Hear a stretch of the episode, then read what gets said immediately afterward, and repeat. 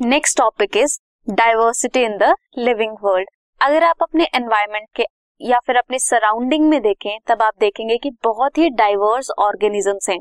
Birds हैं plants हैं animals हैं इंसेक्ट्स हैं और कुछ माइक्रोब्स भी हैं जो हम अपनी नेकेड से नहीं देख सकते। इतने डाइवर्स ऑर्गेनिजम्स हैं। इन सबको स्टडी करना बहुत मुश्किल है एक साथ। And it is known that there are more than five million of species present on the earth and in fact out of them only 1.7 to 1.8 million are well described वही अच्छे से स्टडी हुई हैं, वही अच्छे से डिस्क्राइब की गई हैं। कुछ ऑर्गेनिजम्स होंगे जो डिस्कवर ही नहीं हुए हैं, और कुछ ऐसे ऑर्गेनिजम्स भी हो सकते हैं जो आए तो थे लाइफ तो थी उनकी बट अब एक्सटिंक्ट भी हो चुके हैं और स्टडी ही नहीं हुए। टू रिकग्नाइज और to refer an organism there is a need to standardise the naming of a living organisms means एक पर्टिकुलर नेम होना ज़रूरी है हर एक लिविंग ऑर्गेनिज्म का। फॉर एग्ज़ाम्पल कोई भी पर्सन है, मान लो अमन है, उसका घर पे नाम अम्मू रख दिया अगर आप घर पे बात करेंगे तो घर पे सब जानते हैं कि कोई अम्मू है बट आप कोई भी ये नहीं जानता कि वो अमन है। और अगर वो स्कूल जाता है तो स्कूल में सब उसे अमन के नाम से जानते हैं। कोई थर्ड पर्सन आएगा, वो स्कूल वालों से भी मिलेगा और घर वालों से भी मिलेगा।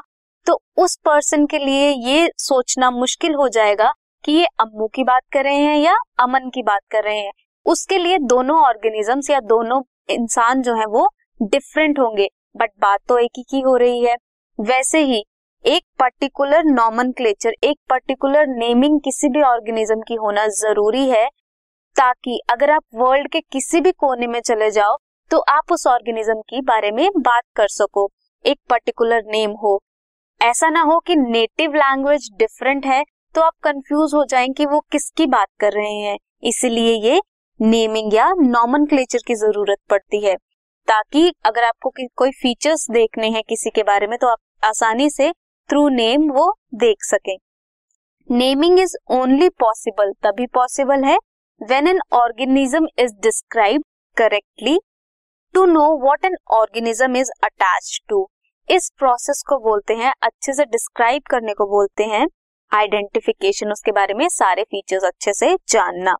फॉर प्लांट्स प्लांट्स के लिए साइंटिफिक नेम जो रखा जाता है दैट इज़ बेस्ड और agreed on the principle and criteria provided by international code for botanical nomen and for animals scientific name जो प्रोवाइड किया जाता है that is by international code of zoological nomen N for animals and N for botanical means plants next coming to the scientific name अब scientific name रखना ज़रूरी है। क्या होता है scientific name scientific name binomial nomenclature भी कहा जाता है, जो दिया था कार्लस लिनियस ने। इन्होंने साइंटिफिक नेम के दो कंपोनेंट रखे थे।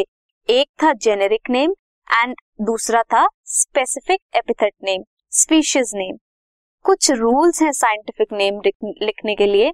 जो भी साइंटिफिक नेम्स हैं, वो हमेशा लैटिन लैंग्वेज में लिखे जाते हैं।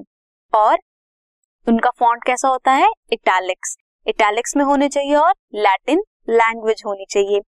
फ़र्स्ट वर्ड रिप्रेजेंट करता है genus and second word is species दोनों वर्ड्स अगर आप टाइपिंग में लिख रहे हो तो इटैलिक्स और अगर आप अपने हाथ से लिख रहे हो then they must be separately underline means genus और स्पीशीज डिफरेंटली अंडरलाइन होने चाहिए।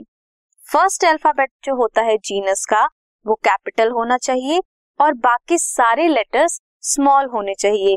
ये है मैंगो का साइंटिफिक नेम मैंगीफेरा इंडिका ये लिखा है इटैलिक्स में। फ़र्स्ट लेटर कैपिटल है और बाकी सारे स्मॉल हैं। और अगर हाथ से लिखेंगे तो दोनों को डिफरेंटली अंडरलाइन करेंगे।